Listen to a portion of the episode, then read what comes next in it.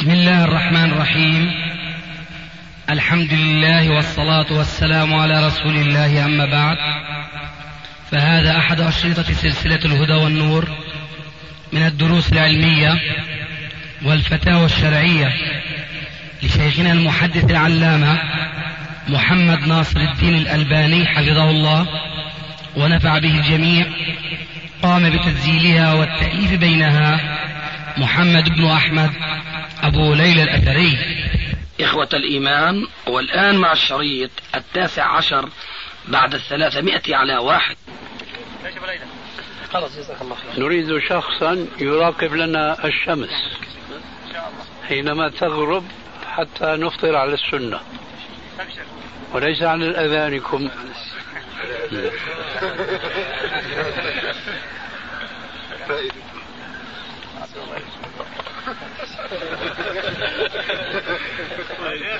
الله يستر اليوم تفضل الشيخ علي بسم الله والصلاة والسلام على رسول الله. وعلى آله وصحبه أما بعد يسأل سائل فيقول مسلم حفظ مذهبا من المذاهب الأربعة؟ وأخذ به في عزائمه ورخصه. أيجوز له أن يفتي به السائلين؟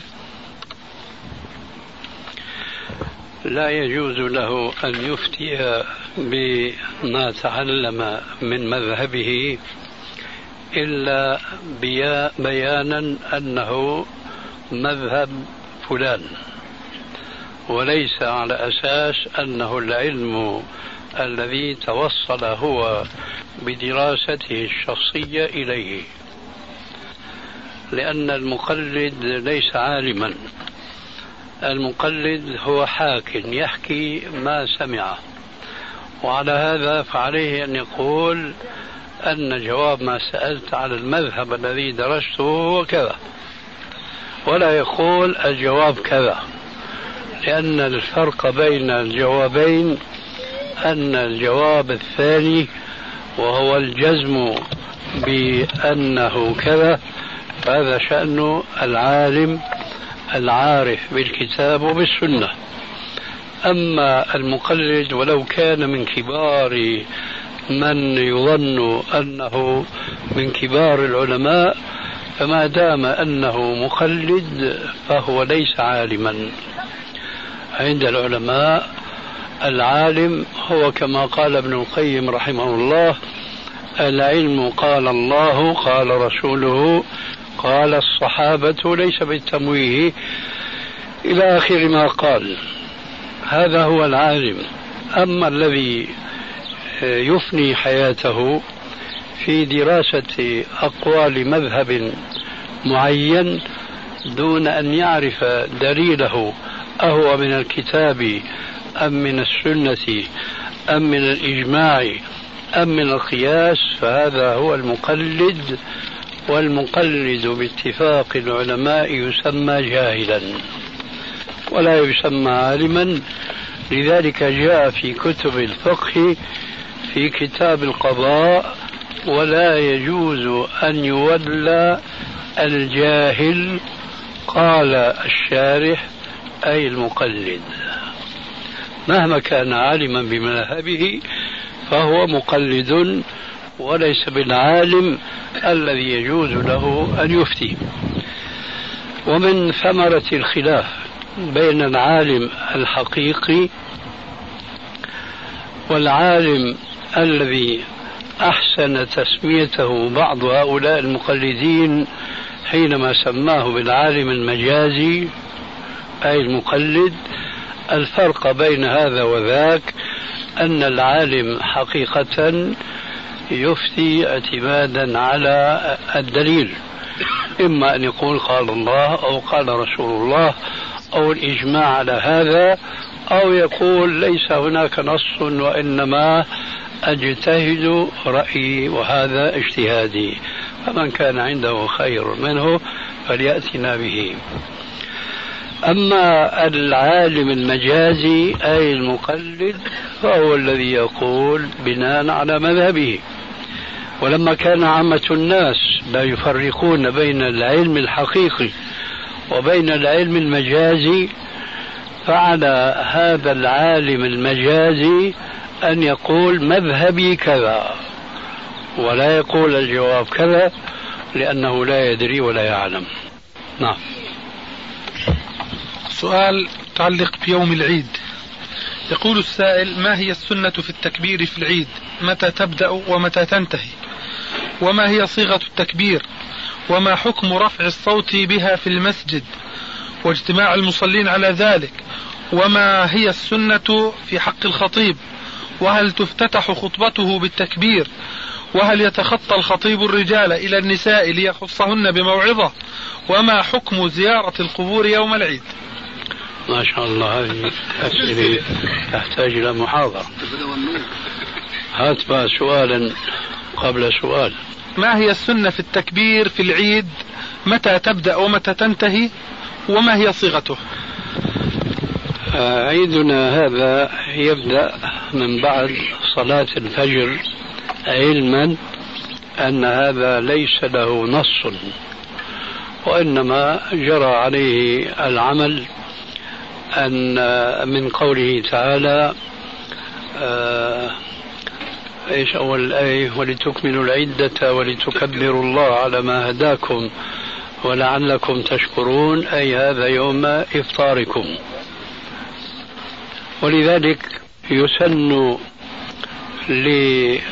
للمسلم غدا إن كان عيدا أو بعد غد أن يخرج من داره وقد أفطر على ثمرات. لا بد قبل أن يذهب إلى المصلى أن يؤكد إفطاره بتمرات آه، وذلك فيه معنى جميل أن المسلم كما أنه أمسك عن الطعام طاعة لله تبارك وتعالى فهو يستجيب لرخصته فيفطر على تمرات قبل أن ينطلق إلى المسجد بل إلى المصلى كما هي السنة. ثم في انطلاقه من داره إلى المسجد أو إلى المصلى يسن في حقه أن يكبر. والتكبير هنا شعيرة من شعائر العيد فيستحب للمكبر أن يرفع صوته ما بين داره وما بين مصلاه. ولكن لا يسن الاجتماع على التكبير. إذا كانوا جماعة يمشون مع بعض مثلا أو كانوا راكبين سيارة. وعليكم السلام ورحمة الله وبركاته. فلا يشرع لهم أن يتقصدوا التكبير بصوت واحد وإنما كما هو الشأن في الحج. فكل واحد يكبر لنفسه فإذا التقى صوتان أو أكثر من ذلك ومشى أو مشوا مع بعض فلا بأس من ذلك ولكن لا ينبغي أن يتقصدوا أن يكبروا الله عز وجل جماعة بصوت واحد. ثم يستمر المنطلق إلى المصلى في تكبيره حتى يجلس فيه. فإذا جلس فيظل هناك حتى يكبر حتى يأتي الإمام. والإمام حينما يدخل المصلى ويفتتح خطبته وليس يسن له في خطبته شيء يختص بخطبة العيد. خلافا لما جرى عليه كثير من الخطباء حيث يفتتحون خطبتهم بالتكبير. وعليكم السلام. فإن افتتاح خطبة العيد أو خطبة العيد بالتكبير ليس له أصل في السنة مطلقا. وكل ما جاء في الموضوع إنما هو آه، ما روى ابن ماجه في سننه أن النبي صلى الله عليه وسلم كان يكبر في تضاعيف خطبة العيد أي في أثناء الخطبة يدخل في خطبته التكبير وهذا لا يعني بداهة أنه كان يفتتح خطبته بالتكبير. ومع ذلك فهذا الحديث الذي نقلت لكم آنفا من سنن ابن ماجه إسناده ضعيف لا تقوم به الحجة. وإذا تبينت هذه الحقيقة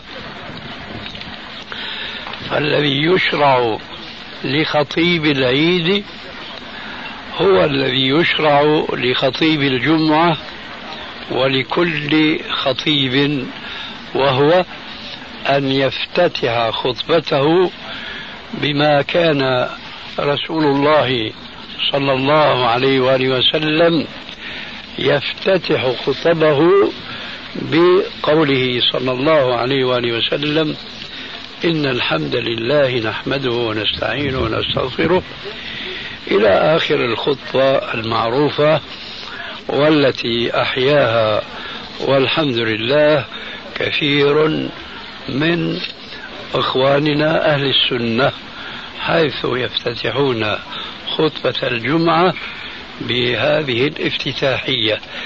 هي نفسها التي تشرع في صلاة العيد لا شيء سواها. والخطبة التي يلقيها الخطيب يوم العيد ينبغي أن يراعي فيها مقتضيات المجتمع الذي يعيش فيه. فينصح ويذكر فليس لخطبة العيد نظاما معينا على الخطيب أن يلتزمه. فكما قيل أهل مكة أدرى بشعابها فهو عليه أن يلاحظ ما أهل تلك المنطقة بحاجة إلى أن يذكروا به أو أن يعلموا. إيش كمان يقول وهل يتخطى الخطيب الرجال إلى النساء ليخصهم بموعظة؟ ذلك هو السنة. إذا بدا للإمام أن يخص النساء بموعظة أو بتنبيه أو تعليم خاص فله أن يأتيهن ولكن ينبغي أن يلاحظ في هذا الخطيب أن يكون شيخا مسنا وألا يكون شابا لأن في هذا الاغتراب من النساء ما قد يثير فيه شيئا من الحركة النفسية التي لا تليق بالمسلم ومعنى ذلك أن إتيان الخطيب. إلى النساء يخصهن بموعظة إنما يلاحظ فيه أن يكون قد جاوز سن الفتوة وخالط سن الكهولة إن لم نقل الشيخوخة. هذا نلاحظه وليس منقولا وإنما يؤخذ من باب سد الذرائع نعم. يقول بعض طلبة العلم إن الأحاديث التي وردت في ذكر خطبة العيد ليس فيها ذكر الخطبة أو الخطبتين فتلحق بأصل خطبة الجمعة فيكون لها خطبتان. فهل هذا القول صحيح؟ وما هو الحق في الباب؟ هذا الإلحاق ذكره بعض العلماء قديما وهو من باب القياس. والقياس في الأحكام الشرعية لا نراه مشروعا إلا في حدود في حدود الضرورة.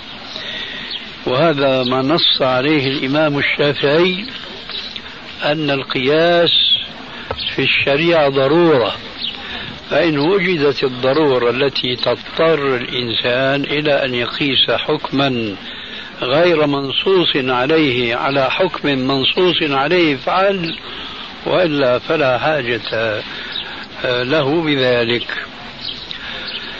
وخطبة العيد قد جاءت أحاديث كثيرة تتحدث أن النبي صلى الله عليه وآله وسلم خطب.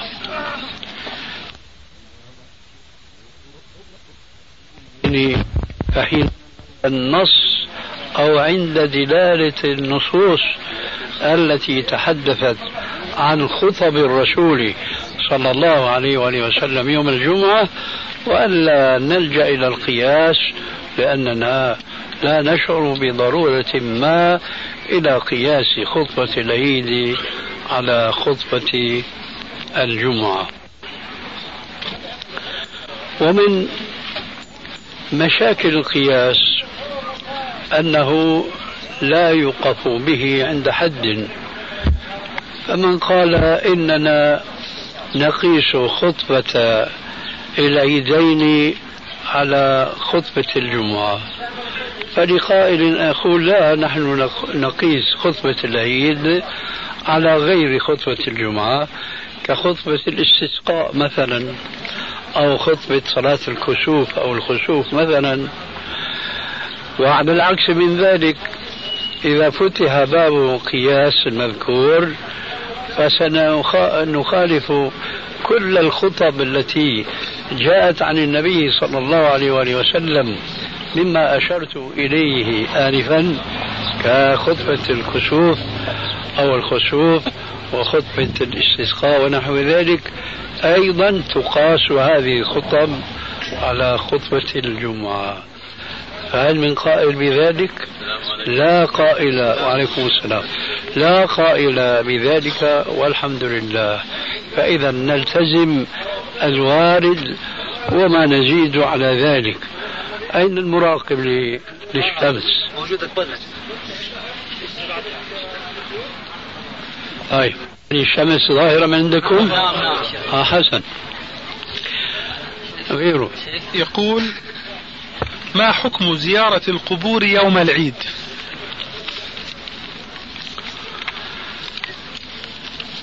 خطبة آه، حكم زيارة القبور يوم العيد كخطبة زيارتها يوم عيد الجمعة. هل من قائل بأنه يستحب زيارة القبور يوم الجمعة؟ الجواب لا. كل ما في الأمر إن الناس اعتادوا عادة وتوهموها سنة وهي البدعة بعينها. ذلك لأن من القواعد الشرعية التي يستفيدها طالب العلم من عموم أدلة الكتاب والسنة أن هذه الأدلة ما كان منها مطلقا وجب إجراؤها على إطلاقها ولا يجوز تخصيصها إلا بدليل مخصص. وعليكم السلام ورحمة الله وبركاته. ولا يجوز تقييد ما جاء مطلقا من النصوص إلا إذا جاء ما يقيده. وعلى العكس من ذلك إذا جاء نص مقيد بصفة أو بكيفية أو بعدد فلا يجوز فك هذا القيد عنه وإطلاقه. كل هذا مخالفة للنصوص. ولما كانت أدلة الأمر بزيارة القبور مطلقة كمثل الحديث المشهور من قوله عليه الصلاة والسلام كنت نهيتكم عن زيارة القبور ألا فزوروها فإنها تذكركم الآخرة. قوله عليه السلام ألا فزوروها. في هذا الحديث وفي غيره أيضا مطلق وينبغي إجراؤه على إطلاقه. ولا يجوز تقييده بزمن لم يأتي تقييده به في الشرع ولا بصفة ولا بكيفية.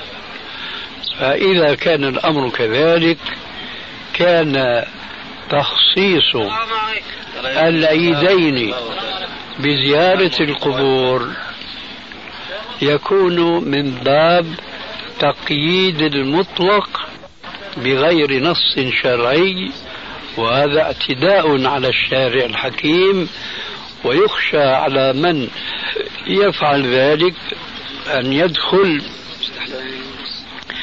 في وعيد أو في إنكار ربنا تبارك وتعالى على المشركين بقوله أم لهم شركاء شرعوا لهم من الدين ما لم يأذن به الله.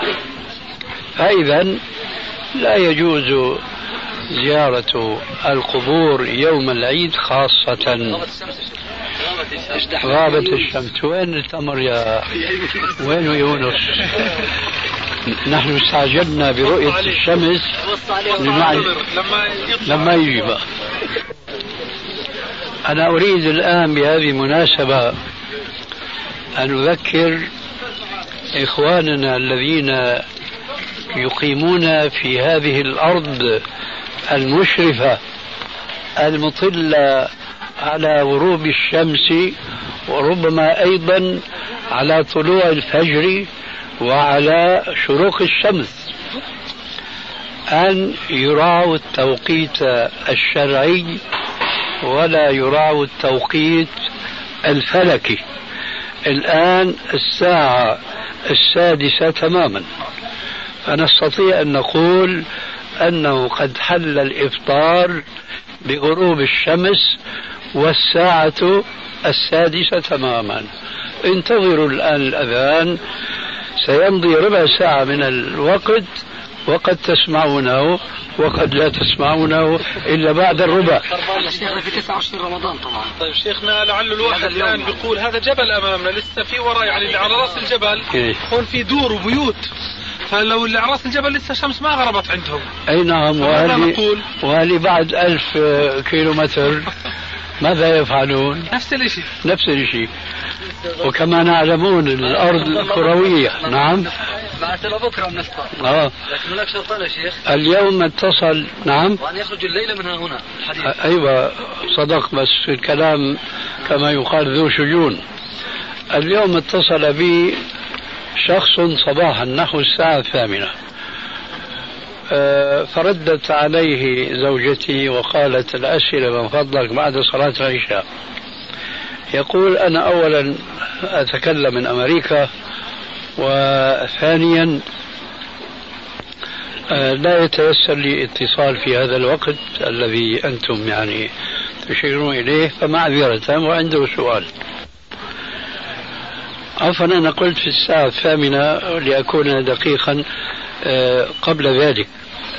يقول الآن الوقت عندنا الفجر. الوقت الفجر. نحن وقتنا مضى عليه الفجر ساعات فبسبب اختلاف المطالع وكرويس الأرض فكل ما مشى الإنسان إلى الغرب كلما تأخر وكلما مشى إلى الشرق كلما تقدم. ولذلك فلكل أرض مطلعها مشرقها ومغربها. وهنا تستطيعون أن تتمثلوا وأن تفهموا جيدا ذلك الحديث الذي جاء في الصحيحين وأهل المدن لا يتيسر لهم أن يفهموه فهما عمليا. ذلك هو قوله عليه الصلاة والسلام. إذا أقبل إذا أقبل الليل من ها هنا وأدبر النهار من ها هنا وغربت الشمس فقد أفطر الصائم. الآن انظروا. هنا أنور من هنا. هنا أنور من هنا. ذلك لأن النهار يدبر من ها هنا والليل يقبل من ها هنا. فرسول الله صلى الله عليه وسلم وقت وقت الإفطار للصائم وسواء كان هذا في رمضان أو في غير رمضان ووقت المغرب بغروب الشمس وباجتماع ثلاث صور أو صفات وهي قول عليه السلام إذا أقبل الليل من ها هنا انظروا الآن كيف يقبل سواد الليل من ها هنا؟ وأدبر النهار من ها هنا. أيضا الضوء ضوء النهار يدبر ويولي من ها هنا. وغربت الشمس فقد أفطر الصائم. هنا يرد شبهة خاصة في بعض المدن. يقولون الاحتياط جيد. نقول الاحتياط غير الوسوسة. وغير تعمد مخالفة الشريعة. الشرع جاء على لسانه عليه الصلاة والسلام قوله الصحيح الصريح لا تزال أمتي بخير ما عجلوا الفطرة لا تزال أمتي بخير ما عجلوا الفطر. جاء في حديث في صحيح البخاري أن النبي صلى الله عليه وسلم كان في سفر لما غربت الشمس أمر آه، أحد أصحابه أن يؤذن وأن يهيئ الإفطار. السلام عليكم جميعا. وعليكم السلام ورحمة الله وبركاته. فقال رجل هناك يا رسول الله النهار. قال انزل واجلح أي هيئ الإفطار. فأفطر الرسول عليه السلام مجرد أن غربت الشمس. حتى قال الراوي لو أن أحدنا ركب ناقته لرأى الشمس. يعني لو ارتفع قليلا لرأى الشمس. فإذا هنا الاحتياط ضد الشرع خلاف الشرع. المهم أن يتأكد المسلم من غروب الشمس بطريقة أو بأخرى. وأقوى هذه الطرق هي الرؤية العينية وبعدها الخبر الصحيح من رأى الشمس. أما الآن فلا شيء من ذلك إطلاقا إلا التوقيت الفلكي. وهذا التوقيت الفلكي كرؤية الهلال الفلكية. كلاهما يخالف الشريعة الإسلامية فكما لا يجوز الدخول أو إثبات هلال رمضان بعلم الفلك إلا بالرؤية العينية. كذلك لا يجوز إثبات وقت الإفطار أو أي وقت من الأوقات الخمسة إلا بالرؤية البصرية هذه. ذلك حكم الله وتلك حدود الله فلا تعتدوها. وبسم الله. طيب شيخنا أين هنا موضع يعني كما يدور في أذهان بعض إخواننا القاعدة التي أشرتم إليها قبل قليل درء المفاسد مقدم على جلب المصالح. أنه بعض الناس يعني اعتادوا على غير ذلك ويعني يعني الخروج عن المألوف شيء صعب. فيعني مصادة هؤلاء مباشرة كما سأل بعض الإخوة. يعني كيف أو كيف تنصحون هؤلاء؟ بنشر العلم الصحيح. بنشر العلم الصحيح. واحتبال الفرص. هذه الفرصة. بارك الله فيك. أبطلوا يا أخوانا. حديث آه، أين نجده هذا يا أخي؟ نعم. الحديث الذي ركب على الناقة. أين نجده؟ البخاري. يعني في واحد دكتور قبل راس الجبل يا شيخ. نعم. واحد في واحد دكتور قبل في راس الجبل وبينهم عشرات أمتار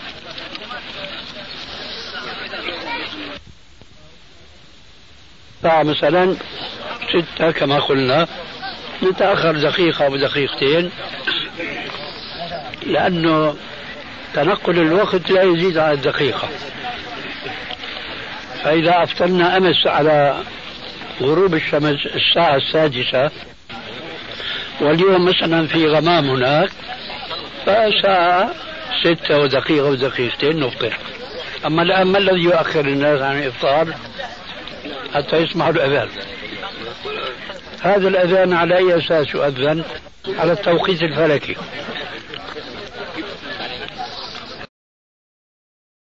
حتى يسمعوا الأذان. هذا الأذان على أي أساس يؤذن؟ على التوقيت الفلكي. ونحن شاهدنا بأعيننا وقائع متنافرة تماما. مرة كنا في ناعور منذ سنتين أو أكثر. ولأول مرة نرى الشمس تغرب مع الأذان اللي بيسموه الموحد. في سنة أخرى ونحن ندخل المسجد في الناعور والأذان يؤذن أي الموحد ولسه الشمس ما غربت. نراها بأعيننا. هذا من شؤم التوقيت الفلكي. لأن هذا التوقيت لا يراعي الفوارق ومن العجب أن الذين وضعوا الرزنامة هذه ينبهون بضرورة مراعاة الفوارق هذه لكن من هو الذي يراعيها؟ الخاصة لا يراعونها فما بال العامة. وهذه صورتين متنافرتين تماما في قرية. فإذا يجب إعادة الأذان الشرعي وهو أن يكون لكل مسجد أذانه وأن يكون المؤذن ليس موظفا فقط كأي موظف في أي دائرة بل أن يكون عنده شيء من الفقه بالمواقيت. متى يؤذن أذان الفجر؟ متى يؤذن أذان الظهر؟ متى يؤذن العصر؟ متى يؤذن المغرب؟ وهكذا العشاء مع الأسف المؤذنون اليوم لا يفقهون شيئا من هذه الأحكام. لأنه ذلل لهم الأمر بزعمهم على التوقيت الفلكي وانتهى الأمر. بينما يختلف كما يقولون الأرض تختلف في الشبر في التوقيت تختلف كذلك. فمن كان في الوادي تغرب الشمس عنه قبل أن تغرب عن من كان في رأس الجبل. فيا ترى هل ينتظر من كان في الوادي خبر وأذى من كان على رأس الجبل أو العكس؟ لا لكل وقته الذي حدده الشرع له. وين أبو مالك. أسمعنا بارك الله فيك. أسمعنا من ما عندك. والله شيخنا مدنا بمددك. مددنا يغيض مع مددكم شيخنا عفوا. لا يبقى شيء من مددنا مع مددكم. سنشد عضدك بأخيك. شيخنا بلاش يفكروها يا سيدي مدد. اشرح لنا إياها يعني. نحن نريد أن نفرق بين طلب المدد من الحي وطلب المدد من الميت. فالحي لا سيما إذا كان حيا بالعلم يفيد الأحياء. أما الميت فلو كان أعلم الناس فلا يستطيع أن يفيد الناس شيئا. لا لا لا ننسى بارك الله فيكم بأن آه، الأحياء عند أولئك في قبورهم الأموات. في قبورهم أحياء ما شاء الله. ولذلك يطلبون المدد منهم قبل أن يطلبوا من الأحياء الأحياء. الله المستعان. لكن شيخنا آه، كلمة إذا أذنتم يعني فقط للإخوان من باب التذكير. ونذكر فيها الأثر المعروف الذي جاء في صحيح مسلم. ما أنت محدث قوما حديثا لا تبلغه عقولهم إلا كان لبعضهم فتنة. وهذا الأثر يعد قاعدة من قواعد العلم وقاعدة من قواعد الدعوة في آن واحد. تم.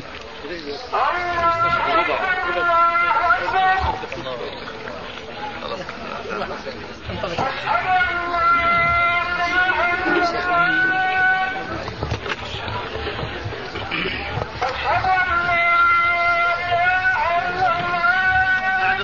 الله جزاك الله خير.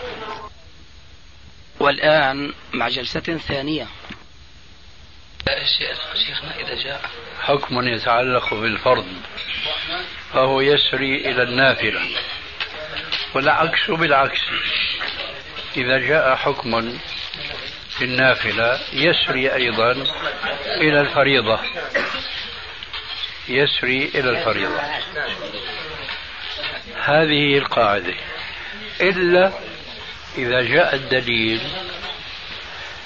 يبين التفريق بين الفريضة والنافلة في حكم ما. مفهوم لهون؟ طيب. الآن الرسول صلى الله عليه وسلم كان يقرأ في كل الصلوات الجهرية المفروضة. كما كان يقرأ في الليل. وفي صلاة الليل كانت قراءته عليه السلام تارة جهرا وتارة سرا. الجهر السر كذلك يمكن أن يقال بالنسبة للصلوات الخمس كل بحسبها فبعضها جهرية بعضها سرية. فلما وجدنا نحن أن النبي صلى الله عليه وآله وسلم في كل الصلوات الفرضة الفريضة الجهرية ما وقف عند آية رحمة أو آية عذاب كما وقف في الليل في صلاة الليل فمن هنا جاء التخصيص المذكور واضح ماشي إلى هنا. ليش ما أن كذلك بالنسبة لصلاة على الرسول آه. أولا صلاة على الرسول سر ما هو جهر عرفت كيف؟ ما في عنا مثل هالظاهرتين المتباينتين.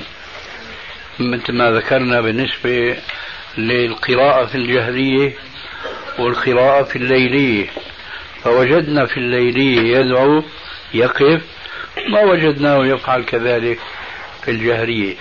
مثل هذا الاختلاف ما وجدناه فيما يتعلق بالصلاة على الرسول في التشهد لأن هذه إيه؟ سر. فإذا نرجع هون للقاعدة. ما ثبت في النافلة ينقل إلى الفريضة وما ثبت في الفريضة ينقل إلى النافلة إلا لدليل. هنا لم يوجد دليل. هناك وجد دليل. ماشي له أزيدك. فأقول بالإضافة إلى هذه الفارقة بين الأمرين فيوجد هناك أدلة كنت أنا ذكرتها في سورة الطلاق يؤخذ منها عموم الحكم في كل صلاة يتشهد فيها. ونحن نعلم بالضرورة أنه لا فرق بين الفريضة وبين النافلة من حيث وجوب التشهد. وإذا كان أصحاب الرسول عليه الصلاة والسلام يقولون يا رسول الله هذا السلام عليك قد عرفناه فكيف الصلاة عليك؟ تذكر هذا الحديث بمناسبة نزول قوله تعالى يا أيها الذين آمنوا صلوا عليه وسلموا تسليما. فلما نزلت هذه الآية قال بعض أصحاب النبي صلى الله عليه وسلم لا تأخذ بيدك الشمال. آه السلام قد عرفناه فكيف الصلاة عليك؟ قال قولوا اللهم صل على محمد. فأين محل السلام اللي هن قالوا نحن بنعرف وتعلمنا منك السلام لكن علمنا كيفية الصلاة. وين هذا السلام اللي بيعرفوه؟ أولا السؤال في الفريضة دون النافلة؟ ما لك ما ما ما, ما بين لا فريضة ولا نافلة. طيب فهي مطلقة. نعم. طيب.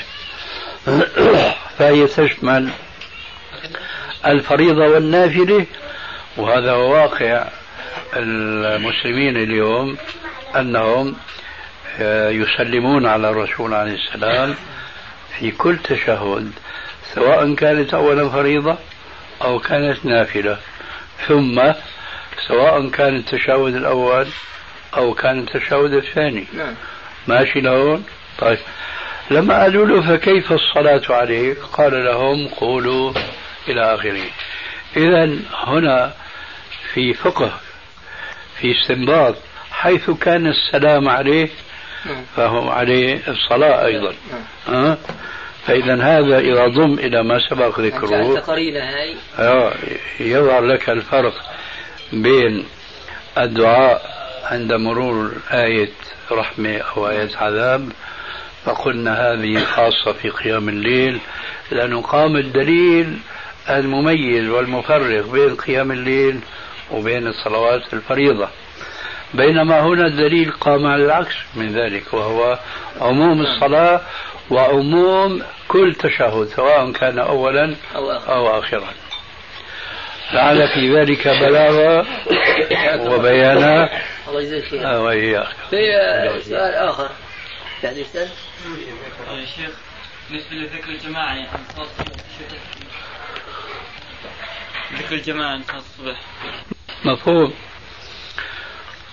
ما في ذكر جماعي في الإسلام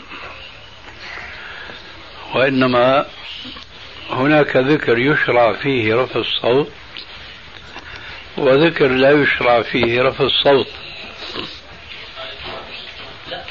وعامة الأذكار الأصل فيها الإصرار وعدم رفع الصوت. فكل ذكر شرع فالمشروع معه الإصرار. إلا ما استثني مثل مثلا التلبية في الحج والعمرة. فهذه التلبية يشرع فيها رفع الصوت. وهذا ثبت في السنة قولا وعملا. أما القول فقد سئل عليه الصلاة والسلام عن أفضل الحج قال العج والثج. العج هو رفع الصوت بالتلبية هذا أفضل أعمال الحج بيقول الرسول عليه السلام. والثج هو الذبح. هذا من حيث القول. من حيث الفعل جاء عن الصحابة أنهم لما خرجوا مع النبي صلى الله عليه وسلم من المدينة وأحرموا بالحج آه، عند ذي الحليفة فكانوا يلبون حتى إذا ما وصلوا إلى مكان اسمه الروحاء بحت أصواتهم. هذا مشروع. آه، في مع كون شرعية رفع الصوت بالتلبية فهو ليس جماعيا وإنما كل واحد يلبي لا يقرن صوته مع صوت صاحبه ولا لفظه أو عبارته مع لفظ صاحبه وعبارته لكن هذا بيصير عمليا. قد يلتقي بعضهم مع بعض أحيانا في الكلمة وقد يفترقون. هذا هو المشروع. أما بعد صلاة الفجر وبعد صلاة المغرب فأولا هذا الرفع لا يشرع ثم إن شرع أو بدا لبعضهم أنه مشروع فلا يربط نفسه مع صاحبه لأن هذا ليس من السنة من جهة. ومن جهة أخرى قد يترتب من وراء الاتحاد في رفع الصوت مفاسد معنوية لأن الإنسان يختلف طول نفسه عن غيره فمنهم من نفسه طويل ومنهم من نفسه قصير. ونحن كنا نلاحظ في الشام أن بعضهم على الأقل لما بينتهوا من التهليل الأولى ما بياخذوا نفس من العجلة تبعهم فبيوصلوها بالتهليلة الثانية. فاللي كنا نسمعه أنه بعضهم وصل فلما وصل عند لا إله الثانية انقطع صوته عند لا إله فوقع في الإشكال المعنوي حيث كفر لفظا. والكفر اللفظي صحيح أنه لا يخرج صاحبه من الملة ولكنه لا يجوز أن يتكلم بمثل هذه الكلمة الموهمة للكفر. وكما يقول العلماء ما لا يقوم الواجب إلا به فهو واجب. كذلك ما يقوم به المنكر فهو منكر ما يقوم به الحرام فهو حرام. فما الذي أدى إلى هذه الكفرية أن يأخذ النفس عند قوله لا إله؟ هو كون رابط حاله بصاحبه. طيب صاحبه نفسه طويل. هو نفسه قصير. ما قدر يلحق معه. فانقطع عند هذه الكلمة التي لا يجوز الوقوف عندها. باختصار رفع الصوت في تهليل المغرب والعشاء لا يشرع. وإذا بعض الناس يرون ذلك مشروعا كما يفعلون في البلاد السعودية فما ينبغي أن يمشوا مع بعضهم بصوت واحد لأن هذا أولا غير وارد وثانيا آه، يتسبب لتحقيق بعض المفاسد. حكم صلاة الجماعة يا شيخ والأعذار اللي مبيحة للتخلف عن صلاة الجماعة في المسجد. هذا سؤال اختلف على ذاك السؤال. إحنا بدنا نجيبه عام الآن. ظاهر فكرت يعني. نجيبه عام بعدين نخصص. معروفة الآثار التي تسقط صلاة الجماعة. أولا بصورة عامة النساء لا يجب عليهن صلاة الجماعة لقوله عليه السلام وبيوتهن خير لهن. آه، ثانيا من كان مريضا من الرجال الذين يجب عليهم صلاة الجماعة فليس على المريض حرج. ثالثا وأخيرا إنما تجب صلاة الجماعة على من يسمع الأذان. فمن كان بعيدا من المسجد بحيث لا يسمع الأذان فهو بلا شك الأفضل له أن يصلي مع الجماعة ولكن لا يكون آثما إذا لم يصلي ما دام أنه لا يسمع الأذان. والآن هذا هو الجواب عن السؤال العام. هات سؤالك الخاص على حسب فلسفتك الخاصة. أنه كان سؤالك خاص ولا صار عام. هاي أخذت الجواب. السؤال الخاص قائم نعم. السؤال لا يزال قائم ما شاء الله تفضل. المسجد الآن يسمع صوته يعني من بيت أبو اليمان يسمع صوت مسجد النصر. أيوة. إن لم يكن بال أي صوت؟ صوت السماعة طبعا. وأنت تعني هذا الذي تقوله؟ لا أنا ما يعني إذا لكن لو وقف إنسان على المسجد وأذن يسمع. أيوة. إحنا يعني بنشوفك في عدة بيوت شيخ بارك الله فيك. يعني سواء قريب المسجد أو بعيد المسجد معظم الأوقات بتصلي في البيت. مين؟ أنت يعني معظم الله يهديك. إيه. إمتى عرفت العلم هذا؟ يعني من من خلال المدة هاي فقط يعني. أنو مدة هاي؟ مدة الشهر هذا يعني. سبحان الله. يعني عدة دعوات عدة دعوات. يعني أسمع أنك صليت في بيت المدعو. لا أنا بقول لك ما بصلي بدون دعوات ما بصلي الآن في المساجد إلا يوم الجمعة. وما علمت هذا؟ لا ما علمت. أي أنا بعلمك. ليش شيخنا وما علمت أنه أنا أصبحت شيخا كبيرا ومريضا في الرجلين والركب. ما عرفت هذا؟ أطال الله في عمرك. جزاك الله خير. تعرف بتحرف كمان؟ سبحان الله. لا ما يا شيخ أنا يعني سؤالي سؤالي ما هو خاص فيك؟ أنا أعلم عذرك. بده ياخذ له عذر لنفسه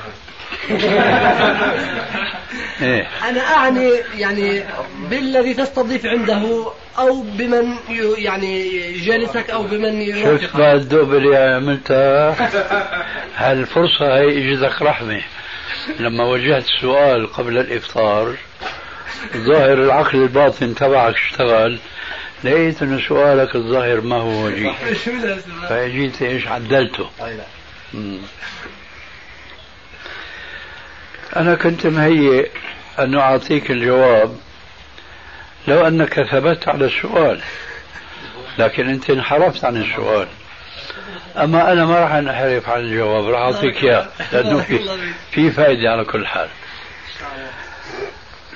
أنت لما قلت لي في عندك حرج في ترك صلاة الجماعة نعم. مين اللي فرض عليك هذا الحرج؟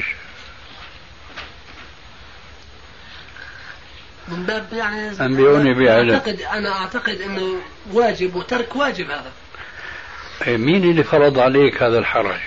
مين اللي فرض عليك إنك ما تأدي الواجب؟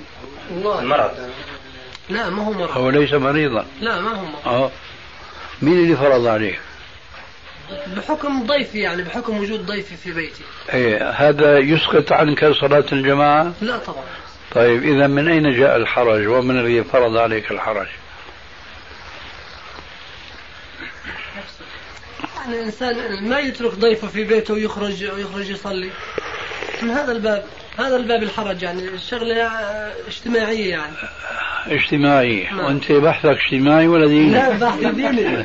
إذا كلمة شو سيدك؟ شو حكم الشرع أنك تترك ضيفك في الغرفة وحده؟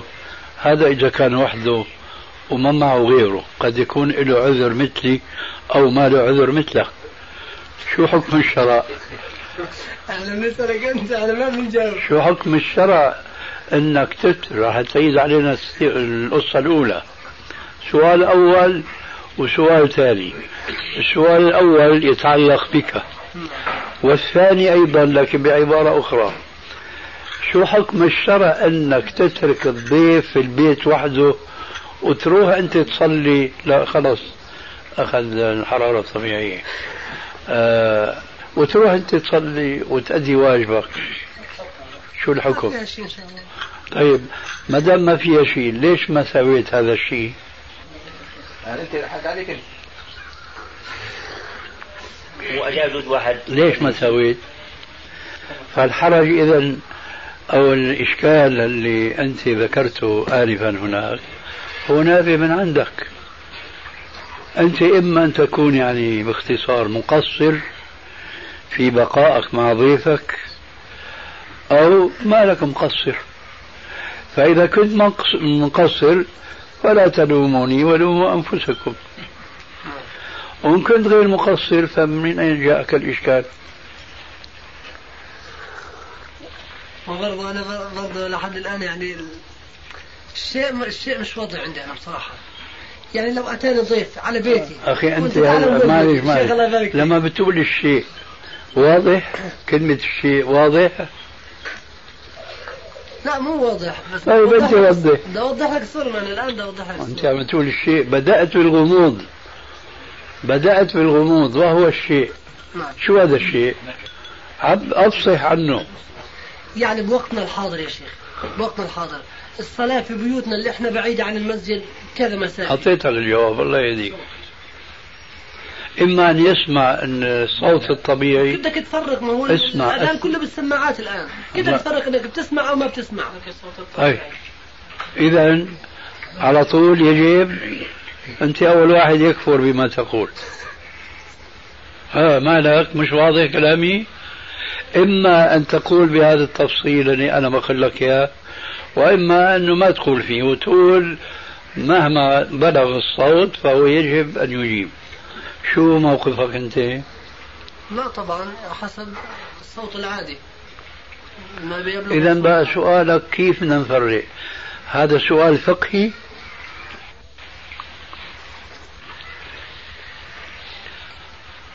بس ها ما لكم لا تنطقون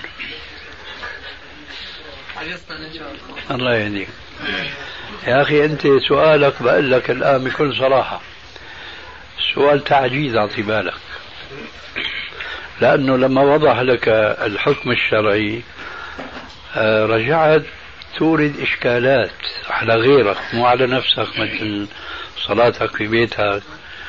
وهو كيف بدنا نفرق؟ هذا أنت بتسأل نفسك بنفسك كيف بدك تفرق؟ تعرف جواب هذا السؤال؟ طيب. أنا بعطيك جواب. بدك تفرق بالاجتهاد أولا وبتقوى الله ثانيا. بتقول هالصوت اللي بنسمعه من هذا المسجد بمكبر الصوت. يا ترى لو المؤذن أذن بدون مكبر الصوت يسمع ولا لا؟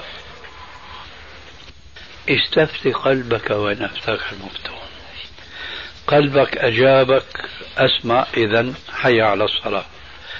قلبك أجابك لا ما أسمع. إذا جاء جوابي السابق.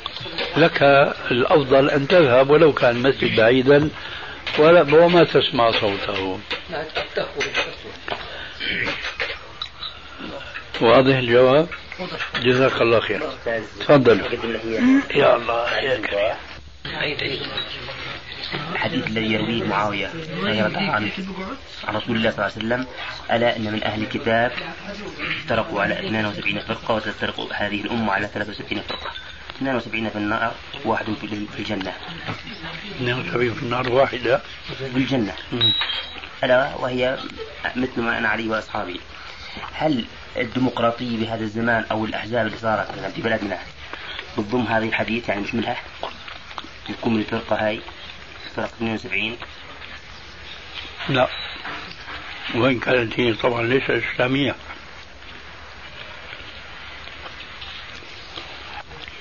لكن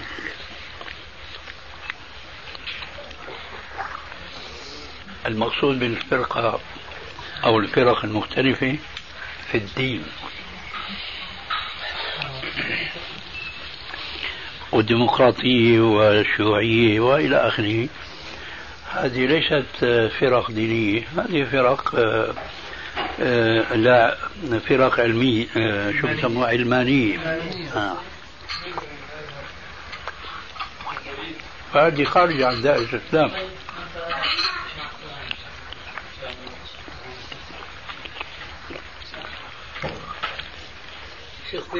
ما تقول. خير. شو مالك مؤمن بالآخرة؟ هذا الحديث نسيته وضح لك الجواب. طبعا هذا الإنسان اللي يكون على الفطرة. بيكون على الفطرة. من أولادنا مثلا. نقول إحنا الحمد لله بفضل الله ثم فضل لشرواك صحينا صار عندنا وعي ديني إنه هي الطريق هي النجاه إن شاء الله نكون إحنا إياك. أما محتمل يجي أولادنا مثلا يجي يكون عندنا احزاب من الأردن حزب مثلا القومية العربية وكذا يفكر إن هذا الطريق المستقيم مثلا. منين بيفكر؟ كمان. من الدعوة اللي بيدعوها له. آه. خرجت المسألة متأسف. لما كنت في صدده.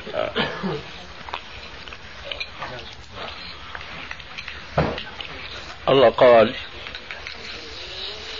قل هل ننبئكم بالأخسرين أعمالا الذين ضل سعيهم في الحياة الدنيا يحسبون أنهم يحسنون صنعا أولئك الذين كفروا بآيات ربهم ولقائه فالكفار يحسبون أنهم يحسنون صنعا لكن هل نقول عن كفار أنها فرقة؟ من الفرق 73 جواب لا. طيب السلام عليكم. يعني القاعدة الإسلامية كل عباد.